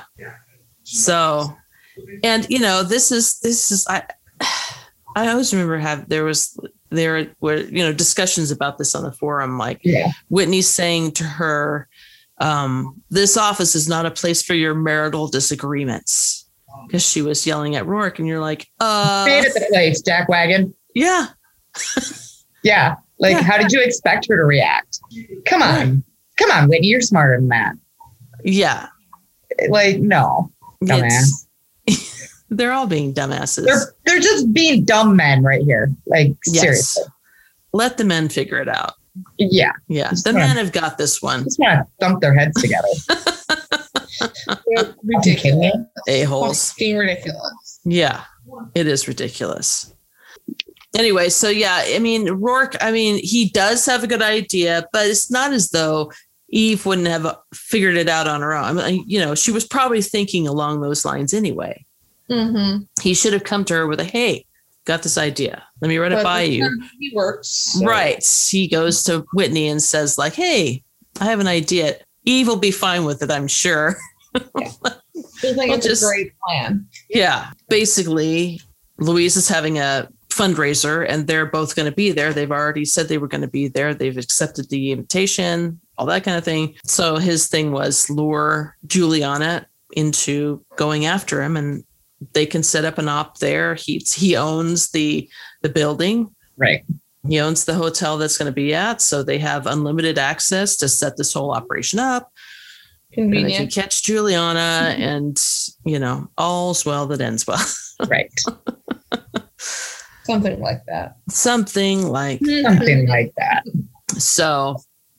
But yes, they they're you know they leave Whitney's office and she's annoyed with him, and they you know they get in the car together and they decide to stop at some park and have this marital dispute. Marital dispute.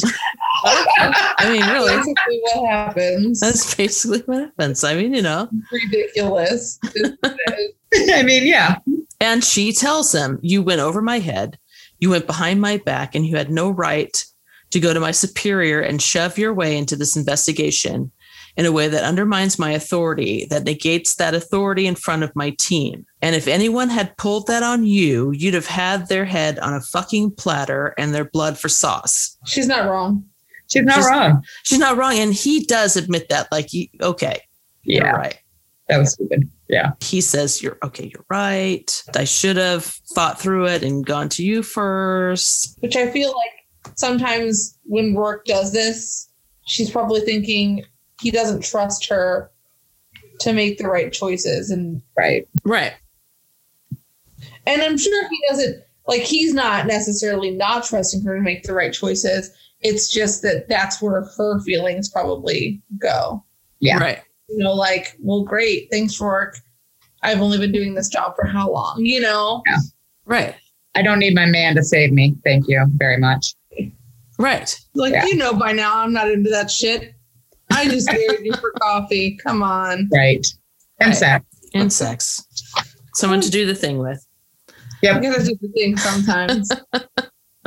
But she tells him, like, you know, they'd had an argument until he got his way, which is, you know, Yeah. and and I'm only bringing this up because I love this line by him, you know, until you cleared the bugs out of your head that make you think that I'm stupid enough to let some mad tart do for me. I didn't come down in the last shower of rain, Eve. And she's like, What the hell does that mean? And it says, He sat back, laughed a little. Jesus, you make me Irish. I love that too. So great. you know and then they make up they Yeah. do talk it out a little bit and he realizes that yes he did you know he did the wrong thing Yep. He he did indeed do the wrong thing. Indeed. yeah and she says that she's going to get him back by um, generating a memo to the top staff of your midtown offices stating that you wear women's underwear under those manly designer suits and he says why that's just cold and she says hmm. yeah and then you'll have to strip down at a general meeting to prove it's a filthy lie and my vengeance will be complete The stuff that she finds, you know. Her threats are so creative. her creative threats It's so Yeah. great. You're like, where did you come up with that? I know. I know. Yeah. I don't. It's hilarious. yeah we're just going to have to um, mark that as a creative threat and talk about her creative threats Yes. Oh my god, yes. because we haven't done that yet No, we haven't. That would be a great one. so she's still thinking that she can catch Julianna at a at a spa At somewhere. spa. So they manage to find the spa that she is in fact at, and they decide to go down there. Well, they decide to just jet off to Italy, Italy. because Italy. that's what you do. That's what you do in this series. I mean, yeah. Eve. Yeah. So um, they go to Italy, and of course they they just miss her. Of course. Mm-hmm. and you know figure out that what happened was one of the workers she had told them that her crazy ex-husband was out to get her and that person helped her get away Not a good day for that person. No because and you know eve is just you know Livid. livid just come all this way Right? I mean, she literally flew to another country. It's and there's this whole thing you know that at first the manager of this place is telling eve you know i won't have you browbeating my staff and then she realizes that eve is right this woman had helped julianna dunne and then there's like this big argument in italian hands were flying tears were falling blah blah I didn't understand any of it. Everyone was speaking in Italian. everyone's speaking Italian. And then Roarke starts speaking Italian, basically in Italian, tells everyone to shut up. And it says, Eve had Eve gaping at him as he too launched into Italian.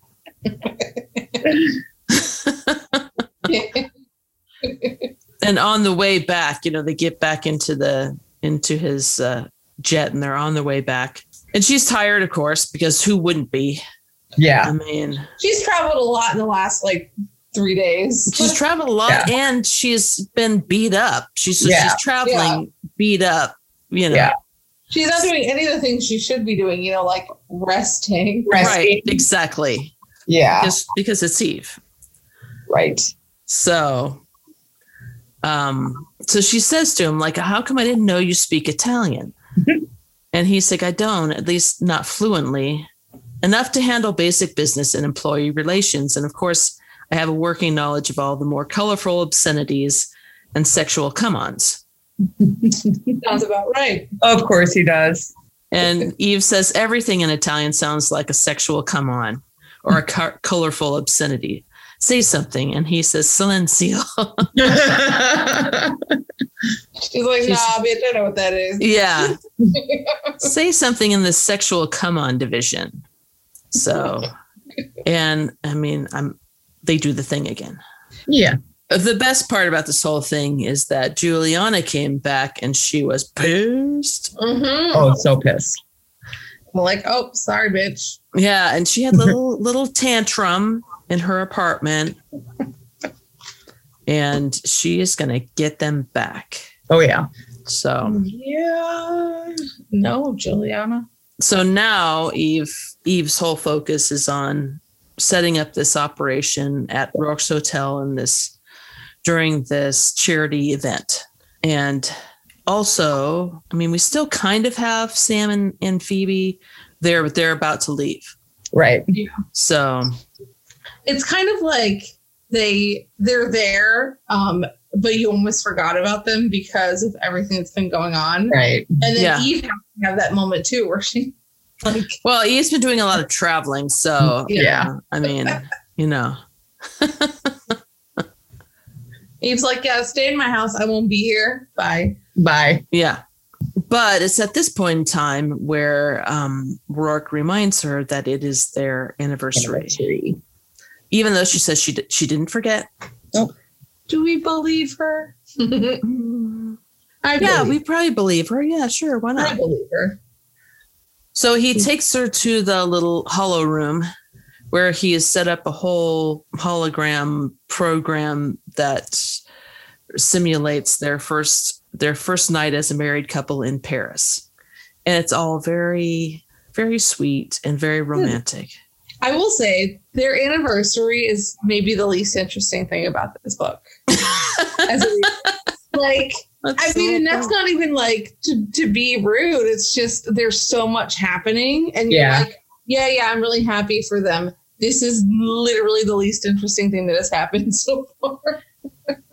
yeah, I- you wonder why she picked this book, you know, Yeah. to do this like with all this other stuff happening like Right. seems like you could have done this in another book where we would be more Yeah. into it or whatever but Yeah. I think it's sweet, but yeah. I mean, I I don't know very that it- sweet I don't know that it was needed, But but yeah, I enjoyed Um, it. Yeah yeah i mean you know it, they they give each other presents which are very Very great. creative. Love them. very great presents. And it's you know the the only thing but this is the funny part. The only thing that i marked in this whole section was um at a certain point it says a droid that looked remarkably french wheeled in a cart as the elevator opened. And i my note was what does french look like he looked remarkably french i don't think i could ever look at somebody and go oh my god that person's It's french you look so french I don't know. Maybe like a twirly mustache, or I don't know. a beret it's a, A beret, I mean, leather duster. I don't know. I don't know. I'm not French. french he looks remarkably Beret with a french. cigarette holder. French. Remarkably French. yeah not just french Remarkably French. i mean you know i just don't like i don't know what that means I that have even no mean? idea. But now I'm gonna put some thought into it. You know, you know what I will say?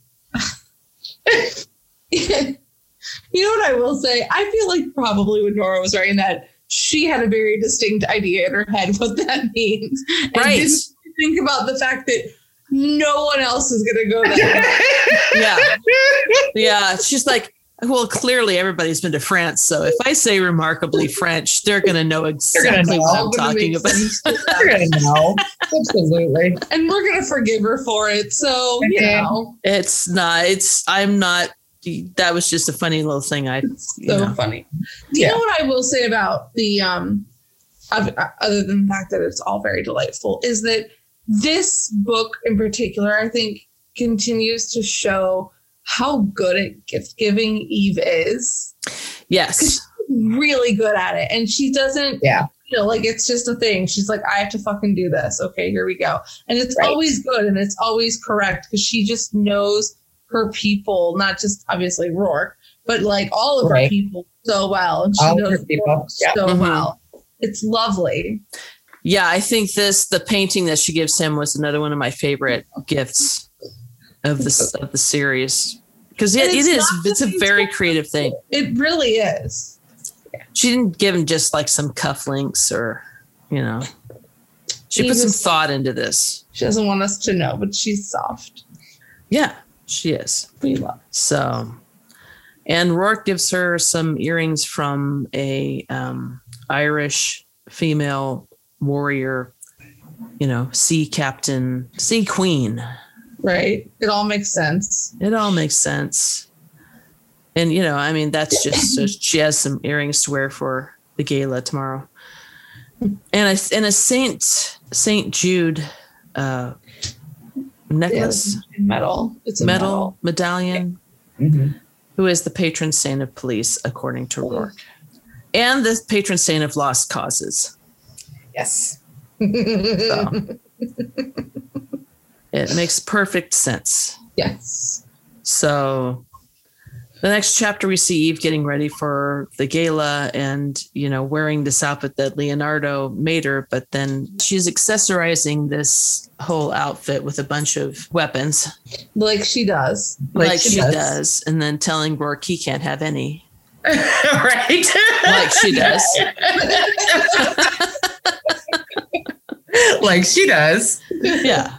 When they're talking about, so she says he can't have one of his own weapons, but she had Tibble issue him a weapon. So yeah, they get to this gala.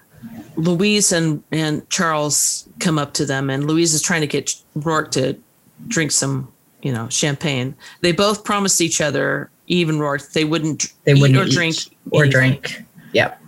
Um, but you know, Louise is shoving drinks into their hands and stuff like, you know. But they didn't tell her. They also said they weren't going to tell Louise, Right. so she doesn't know what's going on. Neither does Charles. Right. Until you know, uh, Louise takes Roarke away, and Eve is not paying attention to anything Charles is saying because she's Right. too focused on the operation. You know. Yeah.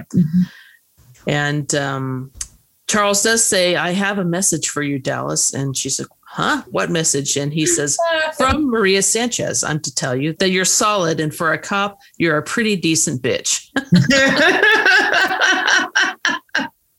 Yeah. I mean, yeah. So um, they start talking about Louise, and she says, "Got it bad, don't you, Charles?" And he says, "A terminal case. I've never been happier in my life. Do you know what it is to find someone who accepts you for what you are and is willing to love you anyway?" And yes, of course she does.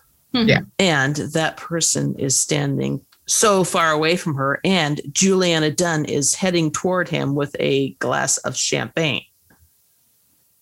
da, da, da. Dun dun dun. So uh, Eve manages to get close to him, and then Julianna spots her and turns around and runs through the crowd. As she does, she like hands the wine glass to another old dude, and Eve has to kind of like knock it out of his hands, and he's pissed. He's like, no, don't drink that. And so this whole chase scene happens. That Yeah.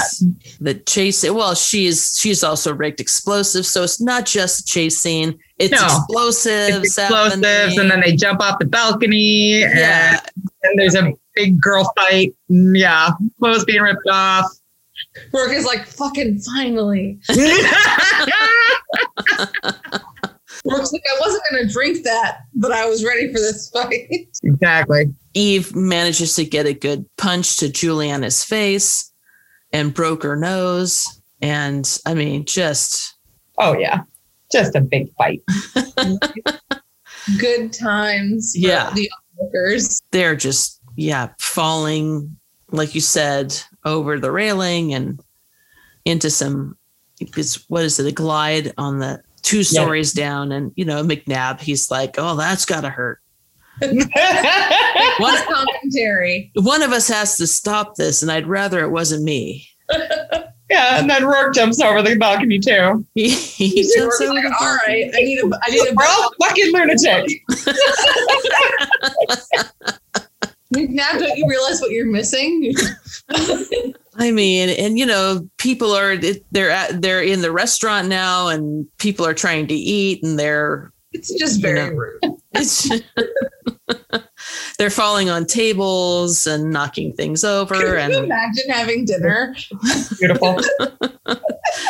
they're spilling wine. And some people who we have read their reviews of other books will be very happy to hear this part. Eve saying, Hold your fire to all of her cops. Hold your goddamn fire. This is my op. This is my caller. That's right. All you people Wait, out there that are you never wanted the collar ever. right, that are pissed off, Yeah. she gives the collar to other people. She's finally taking a collar Yep. by force. Literally. And, you know, she finally takes Julianna down and she tells her, You shouldn't have gone after what's mine. Big mistake. And of course, Julianna's like, I'll be back and I'll kill both of you. And yeah, Julianna's just like, I'll like, be back. you like, man. Like, okay, bitch. Yeah, whatever, bitch. And of course, Eve punches her again and knocks her out cold. As you do. As he goes. And um, he, she, you know, Eve tells Peabody, see that this prisoner gets read her rights, transported to the proper holding facility, and given all required medical attention. And Peabody says, You bet, Lieutenant. And says, Eve turned her head inelegantly, spat out blood. What? And Peabody said, I just want to say, You are my God.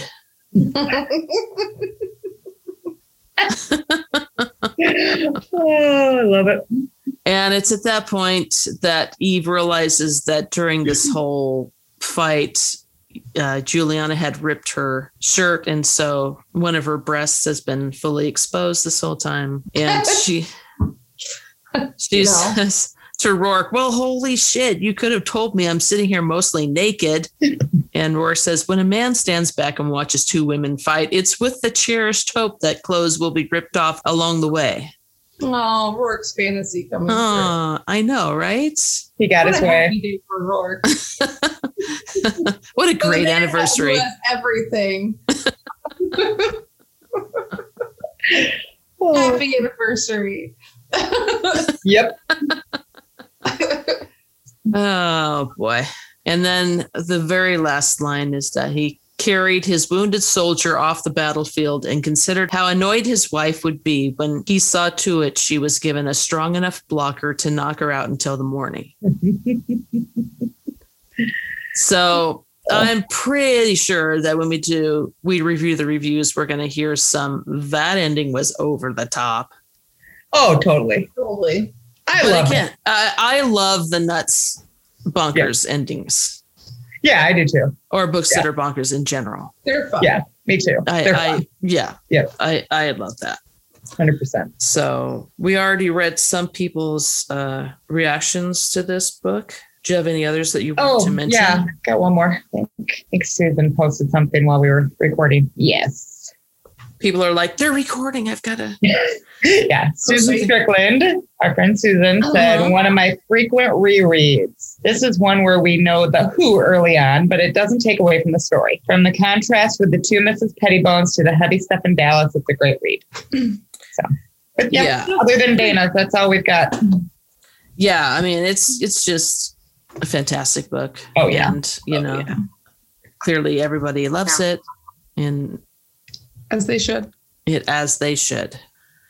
So, um, if we are going to pick our people to give commendations to, who are you going to give a commendation to? Hmm.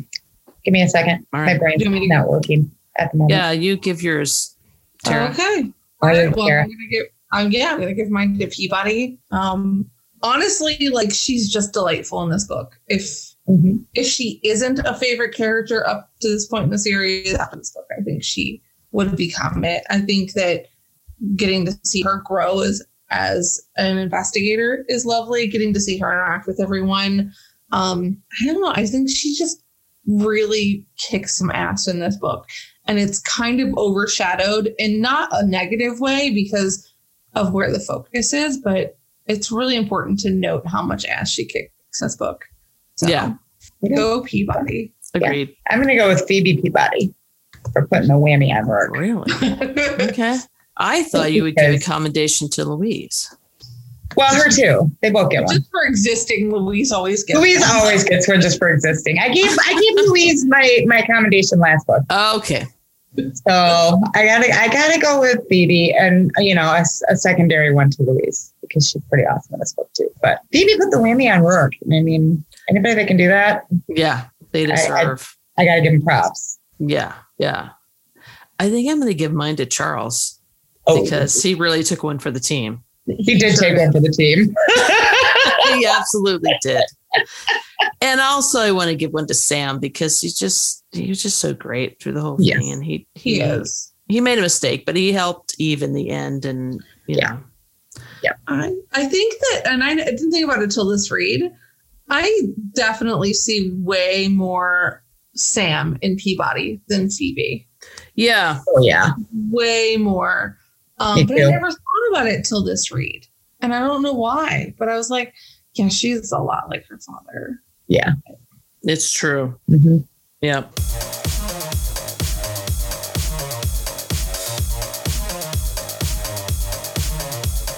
So, um, one thing I felt kind of bad about last with our last episode was that Yvonne had sent us this really long email, not really Oh. long, but uh, about Yeah. um, why Eve is intimidated by Anna Whitney, Trina, Mira Zibmin.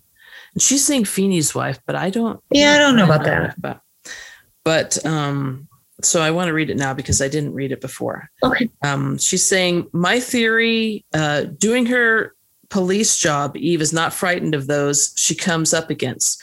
Does the job, investigates the crime, interviews the subjects, charges them. All of this under her control. However, when it comes to Anna Whitney, and again, she's saying Fe- Feeney's wife, Eve has no control over them. They call the shots with their husbands.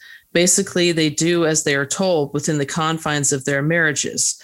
Trina's in charge of Eve's appearance to a certain extent, as she is her hair, face, and body consultant. Eve has no say over this, hates having Trina let loose on her. Mira's admin is protective of her boss, and Eve has no sway over her or in control in trying to get interviews.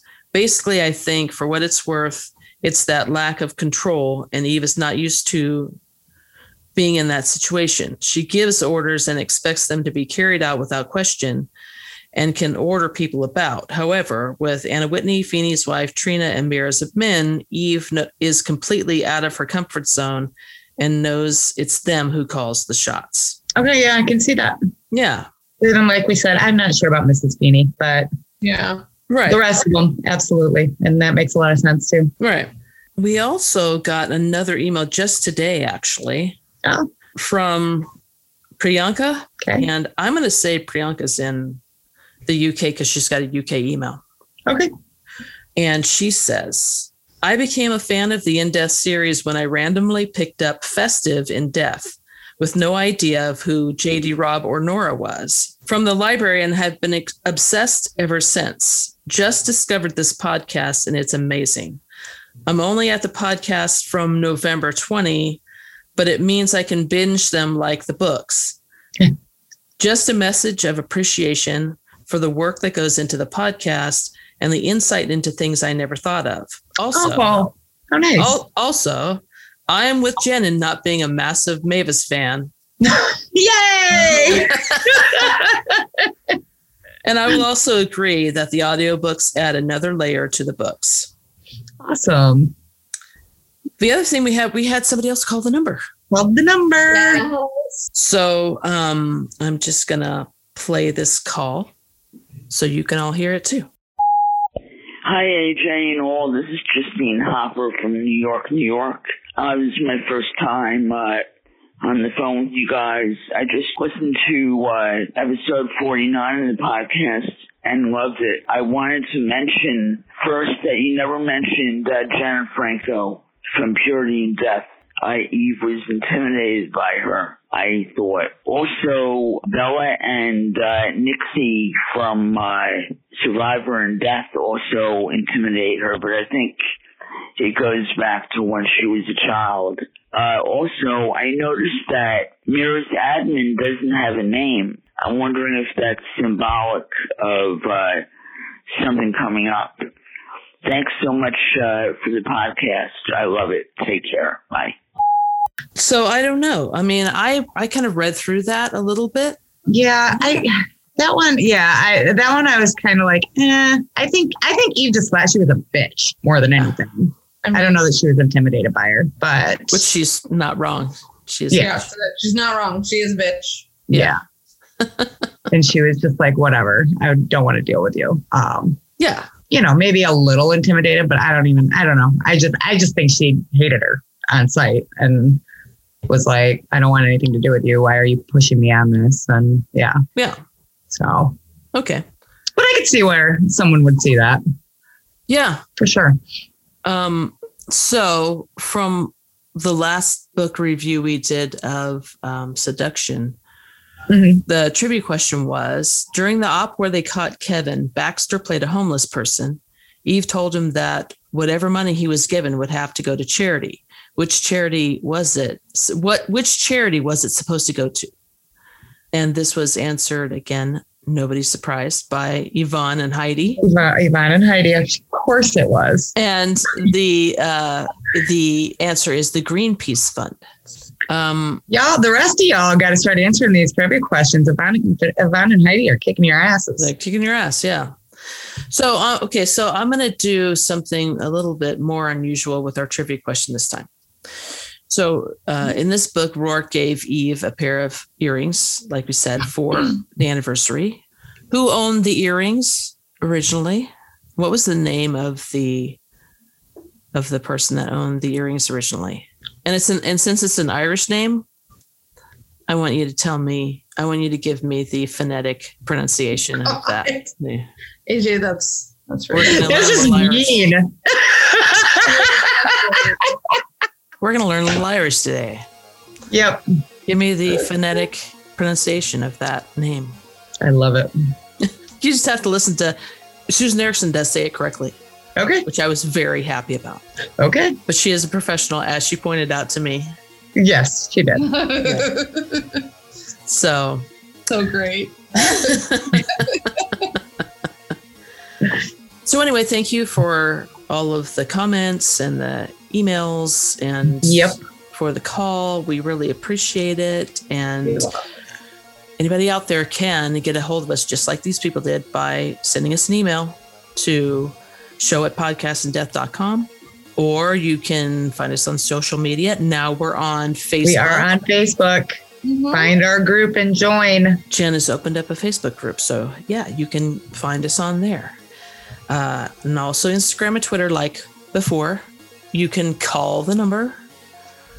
Uh, the number is 205 476 2753, and that spells out 2054 Roarke. And, uh, you know, I don't think there's anything else, and it is really fucking late Just late.